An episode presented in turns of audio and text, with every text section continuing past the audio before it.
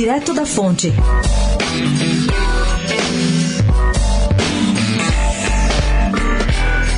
O gaúcho José Maria Imael, o eterno Ei Imael, avisou que no sábado vai formalizar sua candidatura à presidência da República, pela quinta vez. Na tabela de valores do Tribunal Superior Eleitoral obtida pela coluna, o seu partido, PSDC, passa a ter automaticamente direito a um valor de R$ 4 milhões 140 mil reais para as despesas gerais de campanha. É quatro vezes mais do que os 980 mil reais, valor mínimo dessa tabela, a serem repassados a Vera Lúcia, do PSTU, e a mais outros cinco nanicos. Mas esses 4 milhões são também menos da metade dos 9 milhões e 100 mil que receberá outro candidato já lançado, Jair Bolsonaro, do PSL.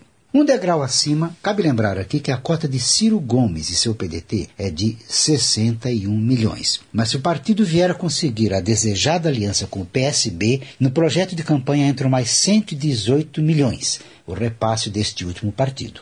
E mais, quando se cogita no MDB a candidatura de Henrique Meirelles, é bom lembrar que o valor é de 234 milhões, a maior das verbas eleitorais do tribunal este ano, que no total vão chegar a 1 bilhão e 700 milhões, distribuídos a 35 partidos. Gabriel Manzano, do Direto da Fonte, especial para a Rádio Eldorado.